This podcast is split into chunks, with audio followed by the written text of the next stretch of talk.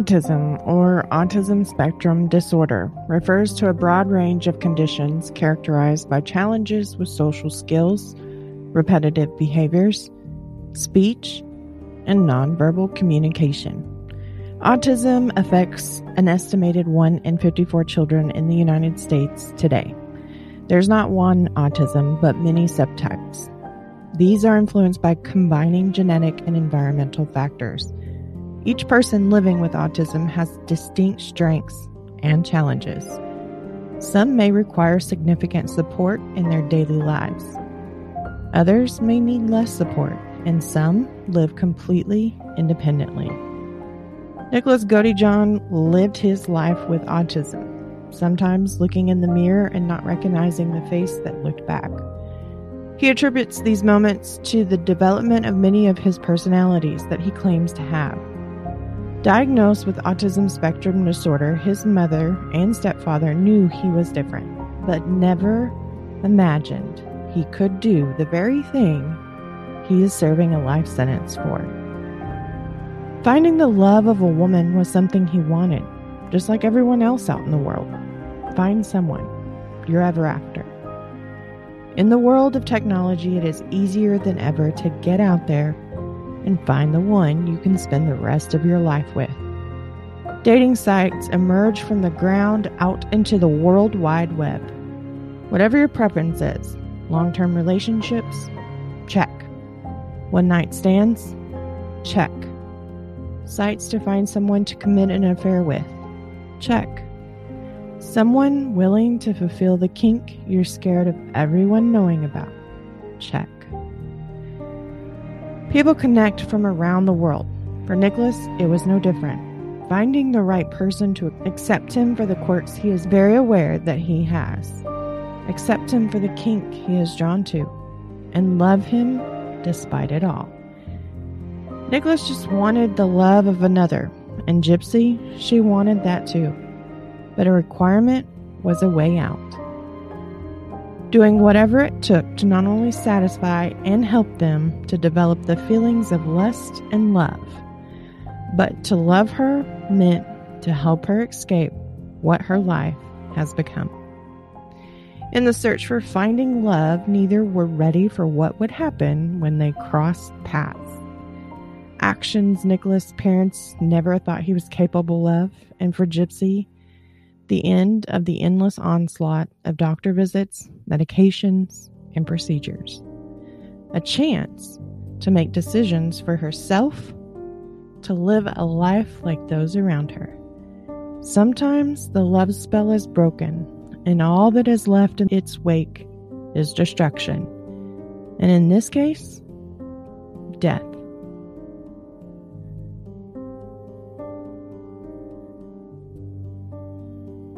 Welcome to the True Crime Librarian.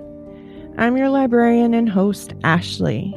Tonight, we wrap up the baffling case of Gypsy Rose and the murder of her mother, Claudine Dee Dee Blanchard. Gypsy was starting to piece together, and the picture was far worse than she thought. Gypsy knew she was being abused, but had yet to realize to what extreme. It would take less to finally cut her free from the only ailment she had her controlling mother. Dee wasn't letting go of Gypsy if she didn't have to. She went to great lengths to keep Gypsy firmly locked in her grip. Fraudulent birth certificates, forged medical records, and medical test results, scamming charities whose mission is to make a sick child's life all that it can be before the conditions worsen. Dee had managed to have an extravagant life thanks to the learned behavior from her mother and perfecting it to make Gypsy her own personal cash cow. 24 years worth of free trips and money she never earned was all she was going to get because despite her efforts, her daughter was stronger than she wanted her to be, strong enough to defeat her.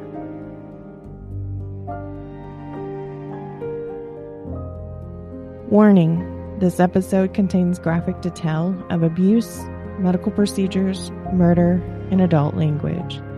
Listener's discretion is advised.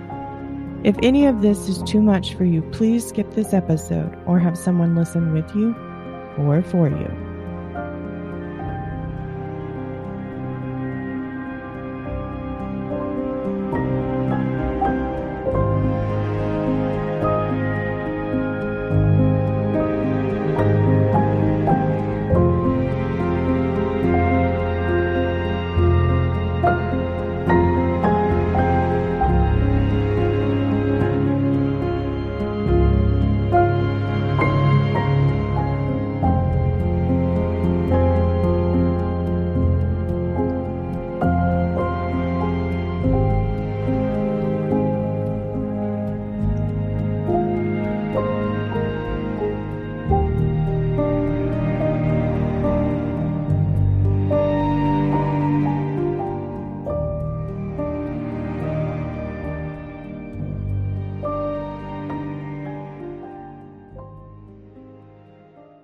Good evening, my true crime nerds. You guys crushed the premiere of Above All Else last week, making it one of my top cases to cover right here on TTCL.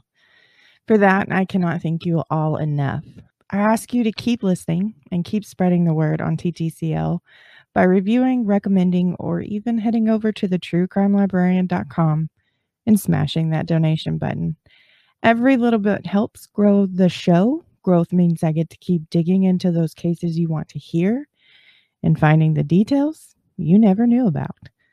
Sadly, the anniversary merch has left the store, but there's still some great stuff available. So head over there and pick yourself up something to celebrate how awesome you all are. We continue our true crime nerd love to the family of those fallen heroes in the Kabul airport attack. Their names can never be said enough. Their legacy can never be forgotten.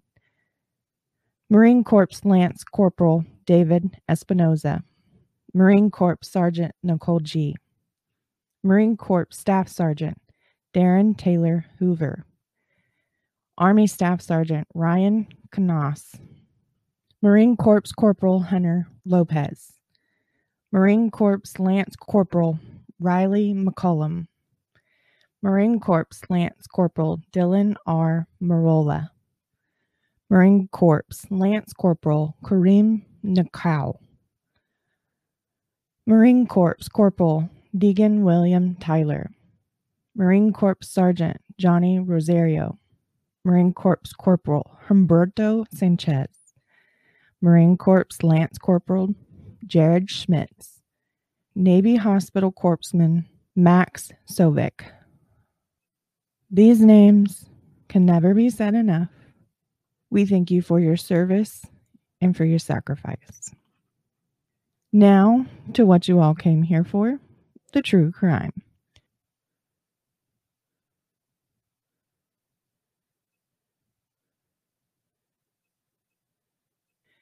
So let's do a little recap of last week's episode, shall we? Dee Dee may have been a victim of Munchausen by proxy at the hands of her own mother. With her being the baby of the family, she was pretty much given whatever it was she wanted. But her siblings learned that they had to work hard for the things that they wanted. This could be the underlining of Gypsy's life. When she was born, almost immediately she became an ill child. Dee Dee was juggling taking care of her mother and Gypsy. Both seemed to occur illnesses like collectible baseball cards.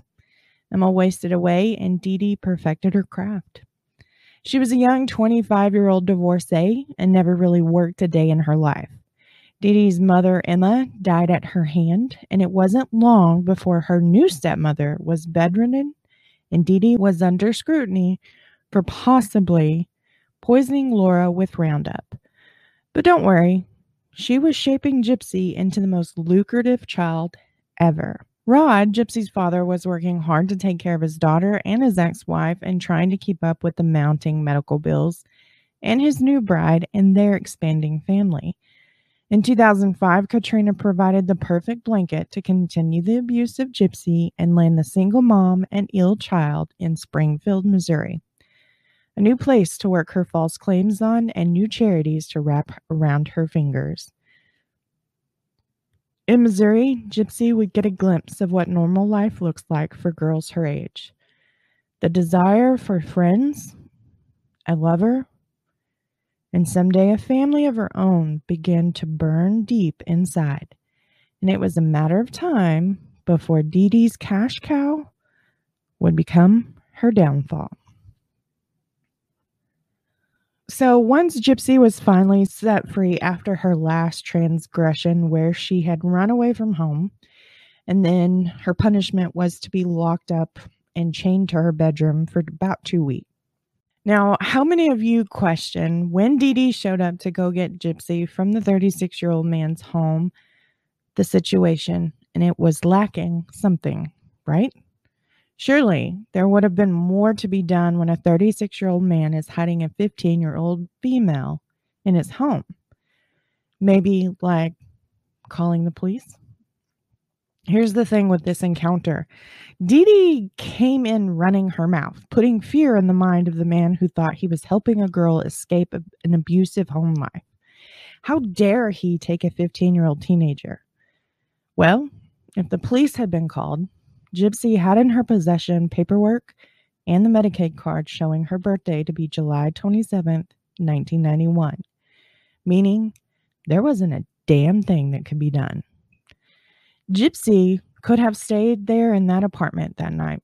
The man was doing nothing illegal, but what was at risk? The entire life and world that Dee Dee had fabricated, right? So let's make it look like you're lucky I don't call the police. When in reality, the only one that had to had the greatest risk of being led away in handcuffs was Dee Dee herself. So Dee Dee gets Gypsy home, ties her up, Mrs. Mills here and there, and eventually she's confident Gypsy won't do it again. Well, she also takes measures. I mean, the laptop is completely smashed, there's no phone. Bells are put on the doors. That way, if Gypsy did it again, Dee Dee would hear her leave.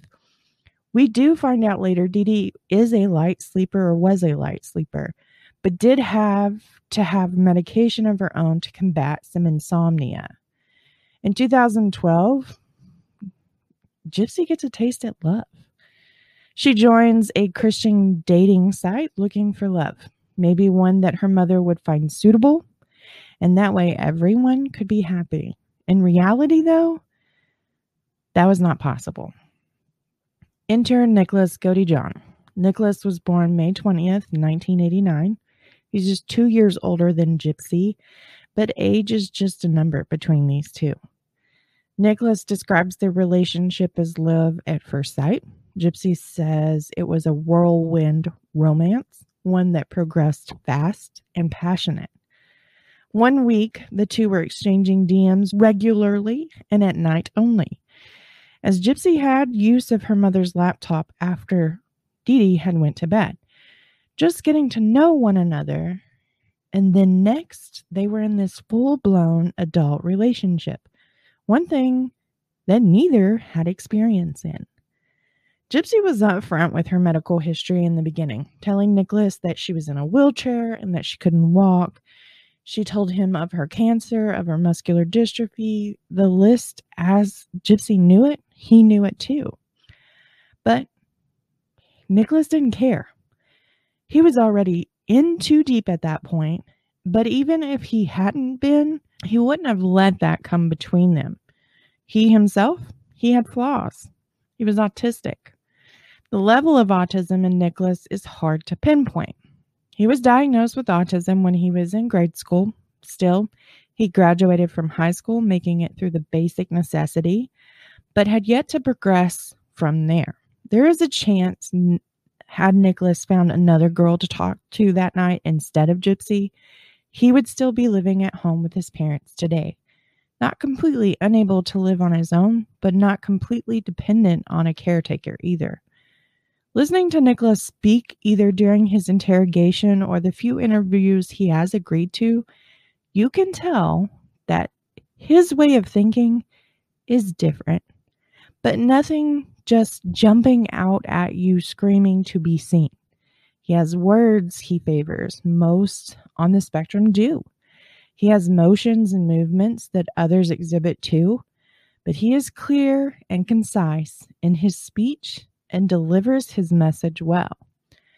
Based on the evaluation following his arrest for the murder of Dee Dee, Nicholas was found to have an IQ in the range of about 82. He has the mindset of a 10 year old. Nicholas was drawn to the internet because it was one of the few places he felt like he could be himself. And it wasn't long after beginning their relationship that it went adult and quick. So in 2013, Nicholas introduced Gypsy to BDSM bondage, discipline, dominance, sadism, and masochism. No need to go into explaining. We've all heard of Fifty Shades of Grey, which normalized the BDSM culture. Gypsy was new to it all sex, sexting, masturbating, just everything. Nicholas opened the gate for her and seemingly shoved her through. Now, don't get me wrong, Gypsy didn't do anything that she didn't already consent to. It's in this time, as they explore their sexuality with each other, that Gypsy begins to split herself to match those personalities of Nicholas. Nicholas claims to have multiple personalities, or DID, dissociative identity disorder. His infamous one is Victor, the 500 year old vampire who becomes dominant of Nicholas's consciousness when he is angry. Nicholas has not been dis- diagnosed with the dissociative identity disorder or multiple personality disorder in his time since being incarcerated and wasn't diagnosed prior to the arrest. Those with DID have two or more separate personalities. They and they control based on the person's behavior at different times. This could lead to gaps in memory and other problems. This is where my problem lies with Nicholas and his other personalities. And I'm using air quotes here because he retains much of his memory despite who or which personality is in control. Most have seen this disorder play out on the big screen, and the most recent and probably biggest blockbuster is Split, whose entire story was based on having mer- multiple personalities. When watching this be portrayed, you can get a sense of what a patient who has this disorder goes through. That, however, does not make any one of us an expert on the disease. So to say that Nicholas is acting or truly experiencing the split is not for us or I to decide. Gypsy plays into this with Nicholas, and like I said, she develops her own personas to dawn depending on the personality Nicholas is portraying at the time. There's Demona. She was a half human, half werewolf. Kitty, she was the child inside of Gypsy, and thanks to being outwardly seen as a younger person than she was, this was probably her easiest to tap into. Then there was Ruby. She was fit for Gypsy's evil side and made the perfect companion for Victor. We also have Candy. She's Gypsy's slutty side probably the most submissive to Nicholas during his moments needing the BDSM role to feel sex- sexually satisfied. Thanks to Gypsy having her head shaved, she had these wigs and she regularly wore them when dressing up in cosplay. And another way that Gypsy was able to to really hone in on these personalities to fit with Nicholas she would rather live in fantasy than face what was going on in her day to day life, and who can blame her considering what we know? Each of Gypsy's alter egos have a different wig, and Gypsy would match the makeup and outfits to each of them. Candy is probably one of her most risque photos out there on the internet. We didn't see these photographs come to light till later in this case. And then we see that Gypsy transformed. Because when we're first introduced to this case, you look at it and you see this this sickly child with big glasses and no hair and capped teeth and your your your empathy swells because no matter what you're going through, it can't be as bad as this child, right? But then these photographs are coming out and she's dressed in all of these different costumes and wigs and putting herself in positions that never would have crossed your mind had you not known that side of her. You would not know she was capable of becoming these different personalities. This is something I think that helps play into true crime nerds or junkies or whatever you want to call yourself. That's what plays into it with this case because what you think you know, you don't know. And when you think you have it figured out, it switches on you again. In March of 2013, during his time with Gypsy, Nicholas earned his very first criminal offense. While in a McDonald's in Waukesha, Wisconsin, Nicholas was there for about nine hours. During that time, he was accused of watching porn and masturbating. The police were called, and Nicholas was charged with disorderly conduct and carrying a concealed weapon. Found on Nicholas's person, he had a foldable, very large pocket knife.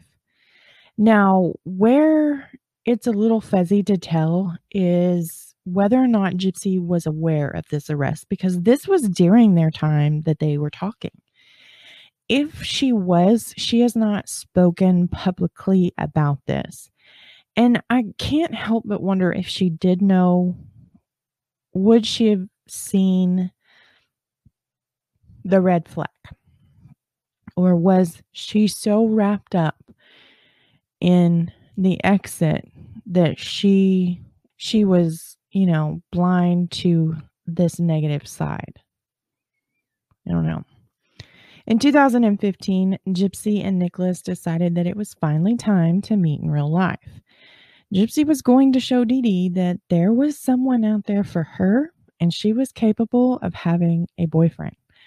So Gypsy, she took some of the money from one of her mother's many stashing places around the home and sent anywhere from about 500 to $800 for this initial meeting.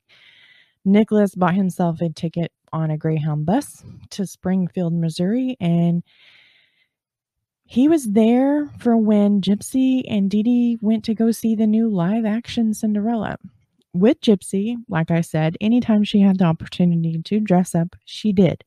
So when she went to go see the premiere of the new Cinderella, she was dressed as Cinderella. Nicholas comes dressed sort of like Prince Charming, there's a photograph of the two of them from their first meeting, and she has on the blonde curled wig and the blue signature Cinderella dress. And and Nicholas, he has on this white sh- collared shirt and almost vest like that you would see Prince Charming wearing in many of the Disney movies. So you can't help but notice that they are putting together this fairy tale love story. Immediately, Dee Dee became leery of Nicholas because what was this guy doing alone going and seeing this children's movie? And Nicholas, he couldn't have been any less obvious. He chose a spot very close to Gypsy and Dee Dee, and before long, the two were talking and talking more than Gypsy was paying attention to Dee Dee. And Dee Dee was not happy. When planning their fairy tale encounter, the two decided that it would also be the perfect time for Gypsy to lose her virginity. Nicholas excused himself to go to the restroom, and shortly Gypsy followed. There in the bathroom in the movie theaters, Gypsy and Nicholas shared their first kiss and their first time being intimate. Now, Dee Dee did grow suspicious of how long her daughter was gone, and she decided to get up and go see what was keeping her. Thankfully, the two had already exited the bathroom by the time Dee Dee caught up with them. However, Gypsy was still going to pay. When Gypsy and Dee Dee got home after this meeting, Dee Dee began to slap her. He, she began to hit Gypsy, calling her a bitch and a whore. Dee hated Nicholas for what he was capable of doing, taking center stage in Gypsy's eye. It was around this time, due to the abuse that Gypsy was was a victim of, she and Nicholas began planning what is known as Plan C. Now, Plan C was discussed in links with these two. They researched arson, make it look like maybe a candle got knocked over and started a home, the house fire, and somehow, some way, Gypsy would survive it. Well, that was a little bit hard, harder to plan, so they started to research shooting her. But not only was there not a gun in the home, just Gypsy was very quickly learning she didn't have it in her to take the only person to care about her out of this world. They decided on using a knife. Nicholas had experience in using a knife, and when he was arrested, like I said, he was found with a very large folding knife. But Nicholas, he wasn't capable of killing Dee Dee either. But he said he knew someone who was. Victor. He forced Gypsy to ask Victor, quote, Victor, will you kill my mother? End quote. Now, here's another weird thing if this case isn't already weird enough for you. Victor was planning to rape Gypsy's mother after she was murdered. Gypsy said she didn't want that for her mother, so instead she offered herself to Victor. Nicholas has something off mentioning raping Dee Dee. There's something in there that just isn't clicked right, right?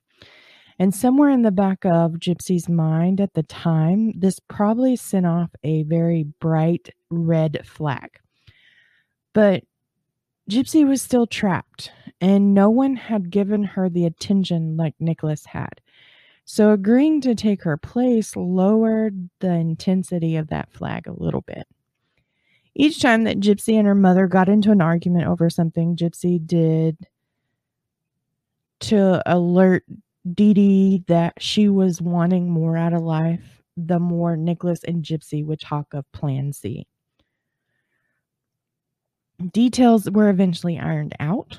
She would send him money for his Greyhound ticket down and for a motel room. Then he would come over after her mother went to bed, and Gypsy would have set out the knife, gloves, and some duct tape. Were there ever moments that Gypsy second guessed Plan C? Yeah, you can probably guarantee that. Things are going great. The sky always looks bluer. There's hope to be seen. But when things are dark, you can't see two inches in front of your face. And you'll do anything to gain a little bit of sight. Well, June 10th, 2015, Gypsy had hit her limit to by this point. Nicholas had arrived by bus the day before and was held up for a day in the motel room. Like I said, all of which was paid for by Gypsy. By this point, she had found most of her mother's money stashes and sent Nicholas some more money, you know, um, and they were stockpiling. They were going to live off of this until they figured out their next step. Gypsy texted Nicholas that her mother was going to bed, and, ne- and Nicholas texted back and forth with her as he rode to her house in a cab. One of the texts suggests she is naked when Victor sees her after the murder, as possibly a way to ensure that Victor weren't hurt. Gypsy, I mean, there's that p- probability, especially if there's a chance that in the rage he could hurt Gypsy. Then Gypsy got the text for her to get her ass in the bathroom. Nicholas entered the home wearing the gloves she had provided him and had the large hunting knife and tape. Gypsy said that she went into the bathroom. She crouched down in almost a fetal position, put her hands over ears, hoping to drown out anything that she could hear. Dee Dee screamed for Gypsy. Did he scream for help? She asked Nicholas who he was, and Nicholas answered to her, Your worst fucking nightmare. He stabs Dee Dee 17 times. She had gone quiet just before Nicholas stopped wielding the knife. In the bathroom, Gypsy got up and she was naked as instructed. Nicholas made her bandage a wound he got during the stabbing, during the attack of Dee Dee, and then he proceeded to rape Gypsy. Nicholas claims that this is a consensual encounter between the two of them in his interviews, but when Gypsy speaks out, she's very adamant that this was everything but consensual. Then Gypsy and Nicholas packed the little she had left and the two left the home and went back to the motel that Nicholas had been staying at. They took with them the hunting knife and they stayed another couple days at this motel before getting on a Greyhound bus to Big Bend, Wisconsin. They decided the best thing to do was to mail the knife to Nicholas's home in Wisconsin so that neither one of them could be caught with the murder weapon. Gypsy wore a wig and Nicholas helped carry her things. But she walked right out of that dungeon she had been kept in her entire life. There are videos of the two that night after the murder. Gypsy is laughing and making lewd remarks about sexual things that they are going to be doing. Later, Gypsy looks back at this and she reveals she's extremely high. She had taken from the home some Xanax and other medications to help drown out those moments of resentment and self hatred that happened that night while she listened from the bathroom. Facebook comes to play with Gypsy and the remorse that she has. And it happens almost the moment they get back to Nicholas's house in Big Bend. Even 600 miles away, there's remorse. Gypsy and Dee Dee shared a Facebook page. It was a place for all of those who came to know the mother daughter pair to keep up with the journey and keep up with Gypsy's fight. There, Gypsy posted on June 14th, 2015. That bitch is dead. Naturally, those who knew Dee Dee and Gypsy knew this wasn't the way that either one of them spoke, and something alerted many and concern poured through the comment section at 3:32 p.m. At 3:49 p.m., Gypsy commented on the same post, quote, "I fucking slashed that fat pig and raped her sweet innocent daughter. Her scream was so fucking loud. LOL." End quote. Police had already been notified by those who lived close to Gypsy and Dee Dee, and now people are starting to drive over and go check on the Blanchards. Now, when police come out for their welfare check, there's nothing outwardly showing that they are in danger, so there's no probable cause for them to enter the home. However, a neighbor and some of Dee Dee's closest friends realized the kitchen window was unlocked, and he asked if there was anything stopping him from going into the Blanchard's home and checking it out while the police were waiting on a search warrant. There was no dispute, and once inside, he he found all three of Gypsy's wheelchairs. And when he walked into Dee Dee's bedroom, he saw her laying face down, covered in blood. There's something seriously wrong here. Dee Dee's dead, and her sickly daughter is missing. This sent those who knew the two into a panic. Did she have her medicine? She didn't have her wheelchair, so in the eyes of everyone that knew her, she had to have been carried out of the home. With everything that was wrong with her, it was only a matter of time, a matter of time before something catastrophic could happen with Gypsy in her life. So there was an APB put out on Gypsy. I do not think that an Amber Alert was ever issued as there was no direction we knew they were going in. We didn't know if there was a vehicle they were in. There's no description of a kidnapper. It all of these need to be points for a Amber Alert to happen. None of that occurred. On June 16th of 2015, the IP address from where the Facebook post had originated from was tracked down to Big Bend, Wisconsin, Nicholas's home. And with the help from Wisconsin Sheriff's Department, Nicholas and Gypsy were taken into custody. And to everyone's astonishment, here's Gypsy out of the home with none of the medical equipment they thought she needed, and she's walking. Those who knew the mother daughter duo were stunned. Their neighbors feared if anything they thought they knew was true. Rod got a call that Gypsy had been arrested and they were extraditing his daughter back to Missouri with her boyfriend for the murder of Claudine Blanchard. He was shocked, but even more shocking was to watch his daughter walking to her bond hearing with no help from anyone. Nothing about the Blanchards were what anyone thought there was. This is where this case takes grasp on the spectators. When this sickly girl who had been to Disney on Make a Wish trips won Child of the Year for Olay, it's she's now walking and she doesn't have the mirage of medical equipment that we've grown accustomed to seeing her with? What is what's going on? Right? Why is this not adding up? My favorite saying, 2 plus 2 does not equal 4 here.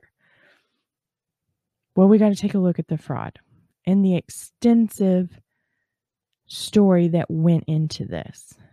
Some say the Blanchards scammed millions from mothers. Others say it's in the hundreds of thousands. What we do know is at least 150 of that came from Rod himself. Not $150, $150,000. He sent his wife every month for the last 24 years for child support, alimony, and medical needs.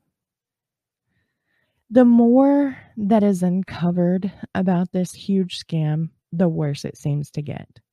First, medical records from New Orleans were not washed away in Katrina. Gypsy's lawyer was able to obtain these records in mass amounts.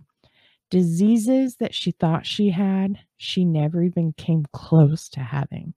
No muscular dystrophy, no seizures that were not medicine induced, no need for the feeding tube, and no need for anything except a pair of glasses. The systematic abuse was starting to come to a head. What else was there about Dee Dee and Gypsy that no one knew? As a parent, I can't imagine everything that is running through Rod and Gypsy's stepmother, Christy's head at this point as they watch this unfold about their child.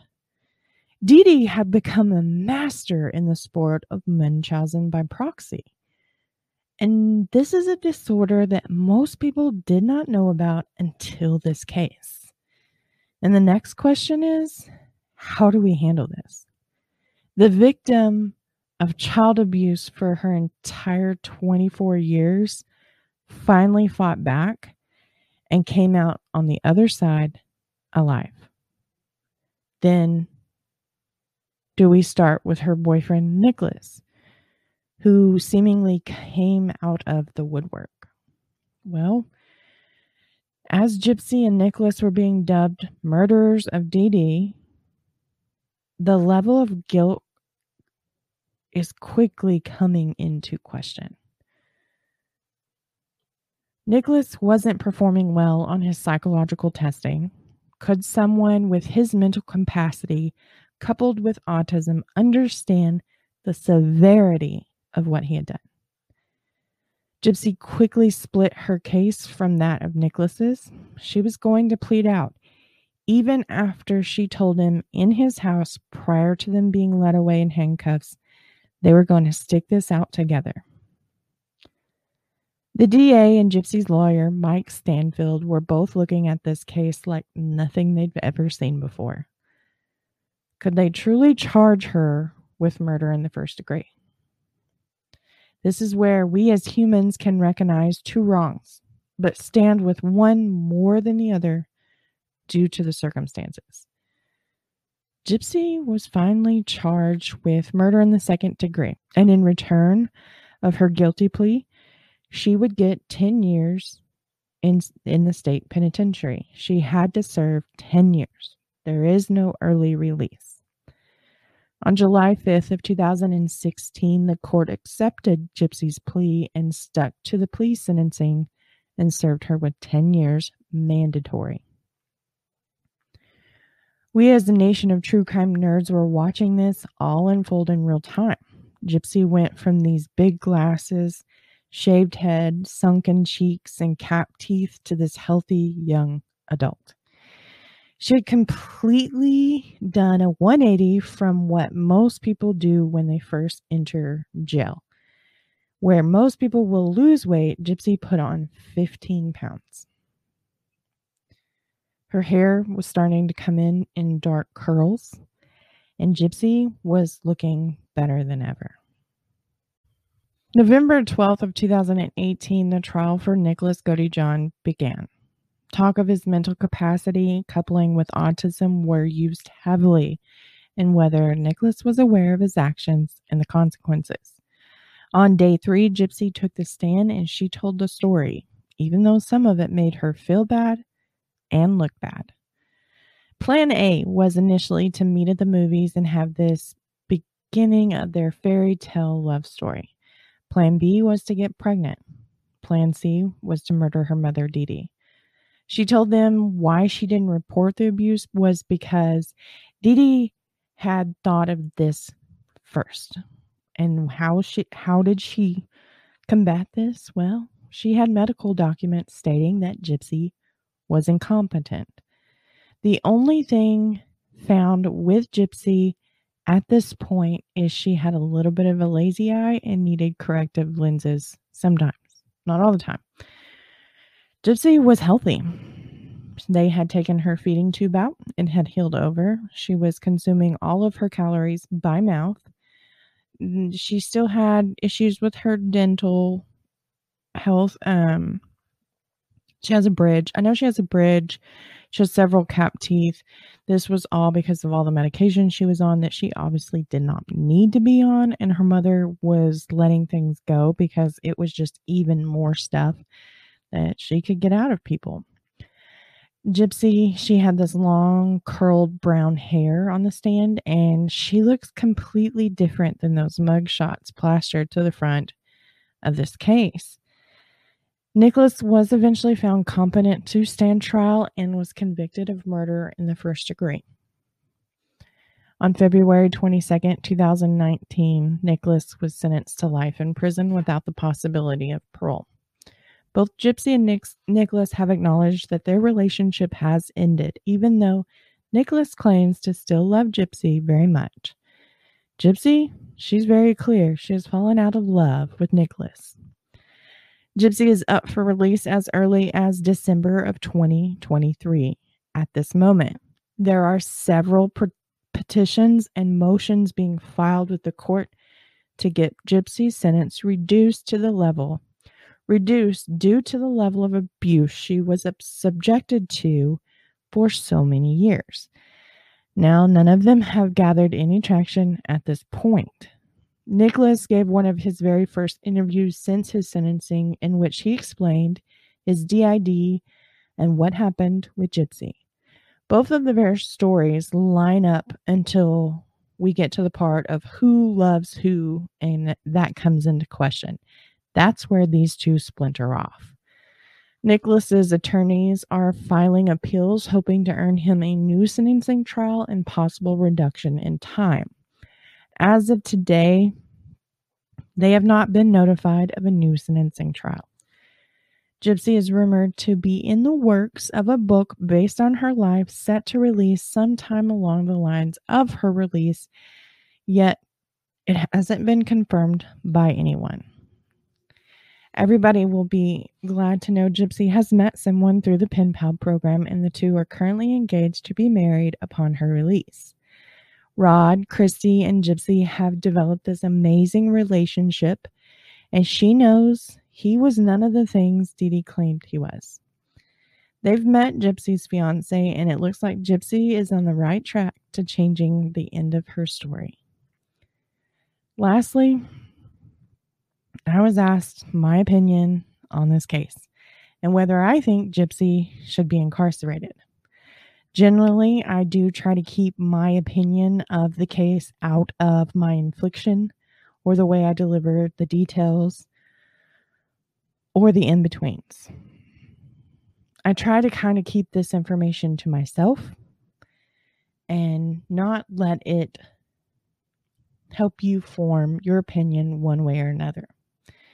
Now, many of you may not agree with me, and that is okay. That doesn't change anything for me. And I'm still going to be thankful to have you listening to the show. And hopefully, you're still thankful to have me and the show in your life after this. But I was asked, and I will speak out because this is one case that I have followed from the moment I think it started making headlines because I was I was just my jaw hit the floor because we have this murder wrapped up into this giant web of fraud, wrapped up with child abuse in a form that we do not see on a regular basis.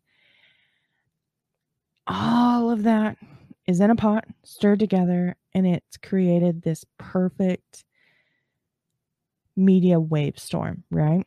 So I've been following this one for a while, and I can honestly say that in the beginning, these were not my views. The more I get to know this case and the more I get to know what Gypsy went through, and the more I understand what Munchausen by proxy is, the more my opinion skews to the other side. now, for those of you don't know, I'm from Texas. And down here in Texas, we've installed what's called the express lane for those convicted of ca- capital murder cases and sentenced to death. We don't mess around down here. You kill someone while committing another felony or someone under the age of 15, we are going to kill you as quickly as possible. But I'm one of the few Texans with a gray area. Gypsy was abused for almost the from almost the moment she was born. She had 24 years of being under the mother who took every step for her, who handed her into medical professionals' hands because it could get her more attention. Gypsy had unnecessary medical tests, unnecessary procedures, she took unnecessary medications, and it was a parade of hospitals for her entire life. Most can say abuse and you look at the child and they're riddled with it. It's their body tells the story. You look at Gypsy and you see the abuse in a different form. We are trained to think that doctors know best, doctors do what's best for their patients, but when you have a case like this, the abuse doesn't show up with bruises and cuts and contusions. They show up with PICC lines, IVs, wheelchairs, feeding tubes, and a closet in the home packed full of medication. That's the abuse that we see with Gypsy. Gypsy's case is different. It doesn't make having her mother killed a free pass. When you approach an animal and cause repeated harm to that animal, it will attack back in self defense. Granted, the dog, the cat, whatever it is, probably won't cause lethal harm, but still, you're going to end up hurt for the pain and torture you put that animal through. Gypsy made it 24 years without so much of a fight Where teenagers will head off to college and take their first steps into their new adult life at the age of 18, Gypsy was held on to for an additional six years.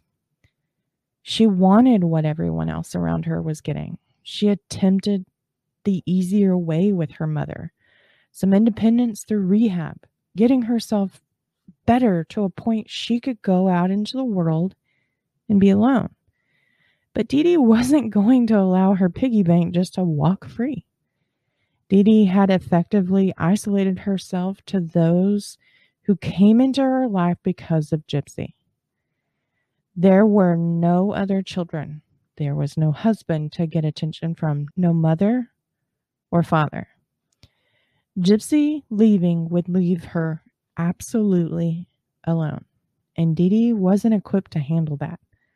So Gypsy paid the price. Do I think she belongs incarcerated? Yes. She needed to serve time for the crime she committed. 10 years? No.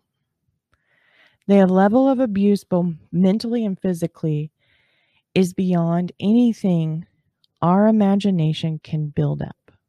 And Gypsy lived that for 24 years. So, do I think she should walk free today, right at this moment? You're damn right I do. I will continue to support the release of Gypsy Rose because she came out of this whole thing stronger and with the power to change who her mother and grandmother were. But if you're going to ask that question about Gypsy, you're going to need to ask that question about Nicholas. It's only fair. This one for me is a little harder to say out loud. I do not support the charge of murder in the first degree. Nicholas wielded the knife, and for 17 repeated motions, he chose to take the life of Dee out of the biological desire to protect. Nicholas had been evaluated mentally more times than most people in his situation, and each time those reports came back showing a lower IQ and a place on the autism spectrum. Nicholas Godejohn should serve time. And don't get me wrong, I didn't say Gypsy shouldn't have to had served time. She did too. Let's just be clear. Both of them had time they both needed to serve. But their sentences were not right for them. Nicholas may not fully understand the depth to which his decision lied. He was saving Gypsy, and in his mind, he was doing the right thing. Do I think he has some alter ego who was only capable of that? No. I think this was a way for Nicholas to have friends. And if he developed these different personas, he had different people to talk to in his mind, therefore, having these friendships he wanted the strength of the 500 year old vampire in his everyday life, probably to combat some of the bullying he experienced. The problem I do have with this act is he was going to rape Dee Dee. He is be- this could have him listed as a sexual deviant. He leads Gypsy into the world of BDSM, and this is another reason I think Nicholas should have served time the sexual the the remark to rape Dee Dee. Let me be clear. Not because he had the fantasy of BDSM and that is how he got his rocks off. If that's what you want to do and that's what makes you happy and you have a consenting partner, go for it. Have fun. You're doing something a lot of people can't bring themselves to do. But to say that you're going to murder a person and then rape their dead corpse, yeah, we've got problems. And that should be listed as one of his problems. Make no mistake, Victor or not, Nicholas was present that night. This wasn't an episode he couldn't remember occurring. He knows the details down to what he whispered to her when she asked who he was. If Nicholas was being housed in a facility capable of working with him each day to help him understand that it's okay to want to protect someone, but this is not how you go about doing it. That is where I think Nicholas needs to be.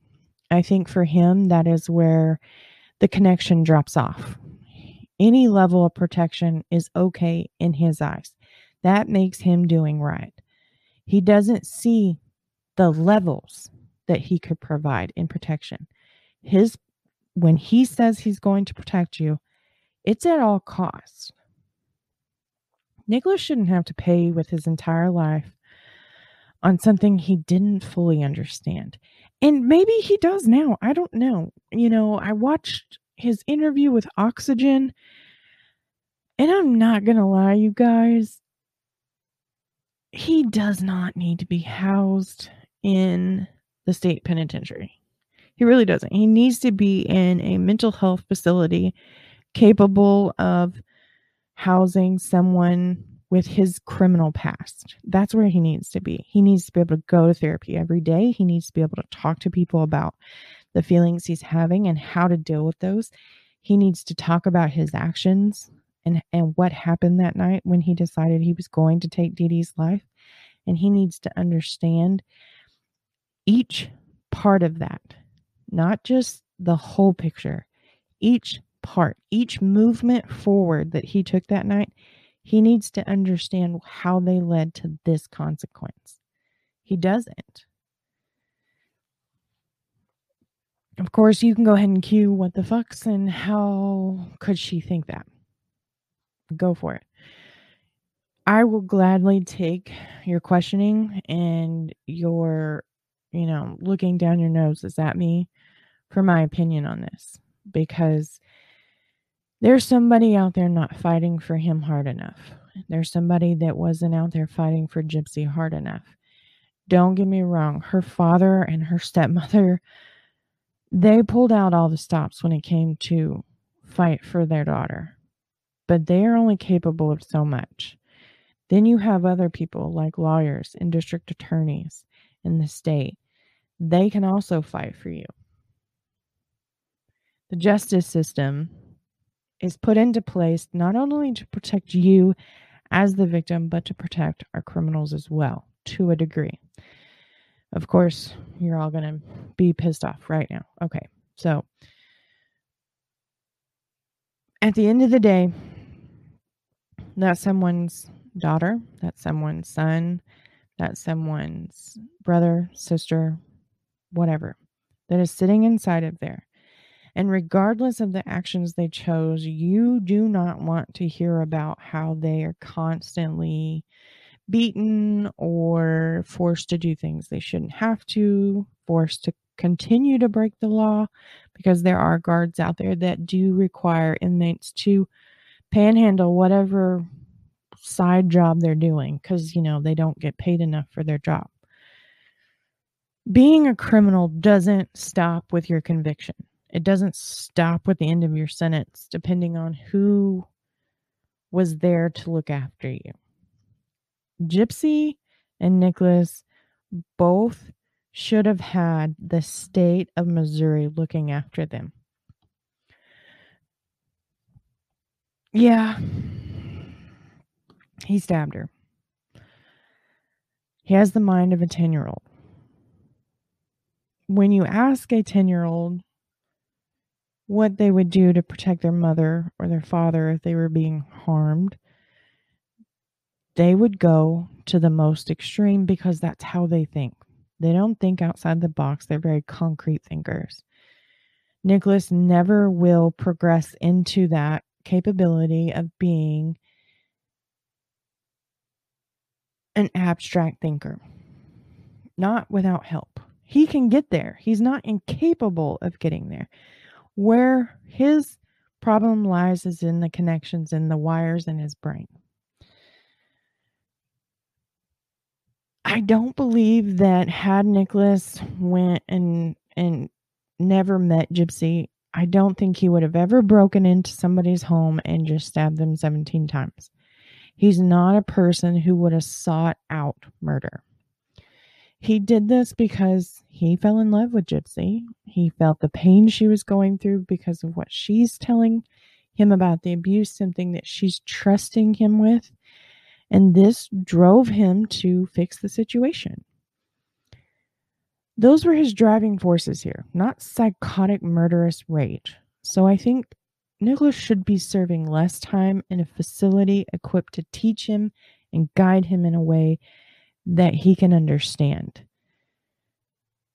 In a way that fits the mental health professionals, in a way that fits with what the mental health professionals are diagnosing him with.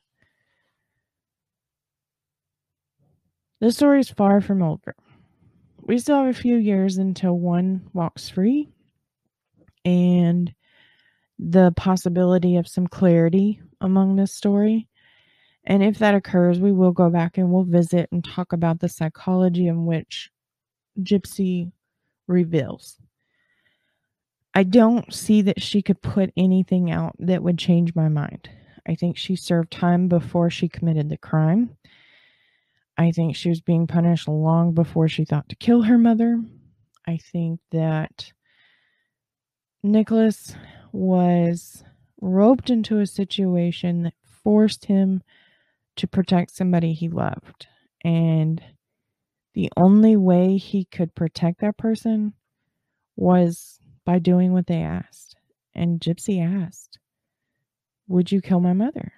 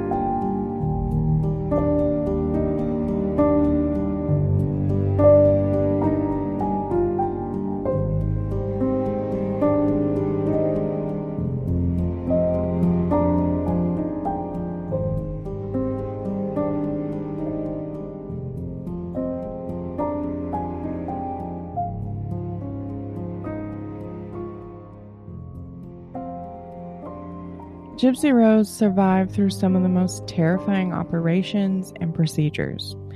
She was fed medications that would bring a grown man to his knees. She endured endless name calling and physical abuse when behind closed doors. Gypsy finally realized that the only way she was going to get away from this life was through having her mother killed. The man she had fallen for over the internet and brief encounter at the movies was now going to be her real knight in shining armor. He was going to take down the wicked mother and set her free, and the two would take off into the sunset and live this happily ever after life. What hasn't been considered was that once he slew her villain, she would see him in a different light. The only person she believed to care about her in the world lay dead in her bed at the hands of the man she thought she loved. Gypsy and Nicholas didn't create the perfect fairy tale. They created a psychological thriller that showed that he wasn't good for her either. Now, Gypsy isn't trying to build a fairy tale love story, she's building one more fitting to her life. Gypsy has spoken openly about her story, she realizes the depths that her mother went to, in turn, took Gypsy with her, taking from those who needed what she got, taking advantage so that her mother stayed in the spotlight, taking things that didn't belong to them. Gypsy was taught to take it all without ever hearing her Jiminy Cricket. Now Gypsy is learning to speak the truth no matter how good or bad it is, because she found out the punishment for lying. Now it's time to reap the rewards for telling the truth.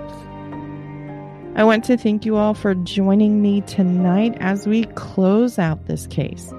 Season 3 is flying by, and I don't anticipate it to slow down. Please don't forget to subscribe and review. And if you're joining me through the YouTube channel, don't forget to hit that subscribe button and ring the bell so that you never miss an episode. Join me next week as we embark on a case that the darkest minds could not have come up with Daddy's Girls or Daddy's Pawns and his sick, twisted game. As always, I leave you with one last line Revenge is surviving. Revenge is getting out. Revenge is being a better person than you were. And revenge is breaking the cycle. Much love, the true crime librarian.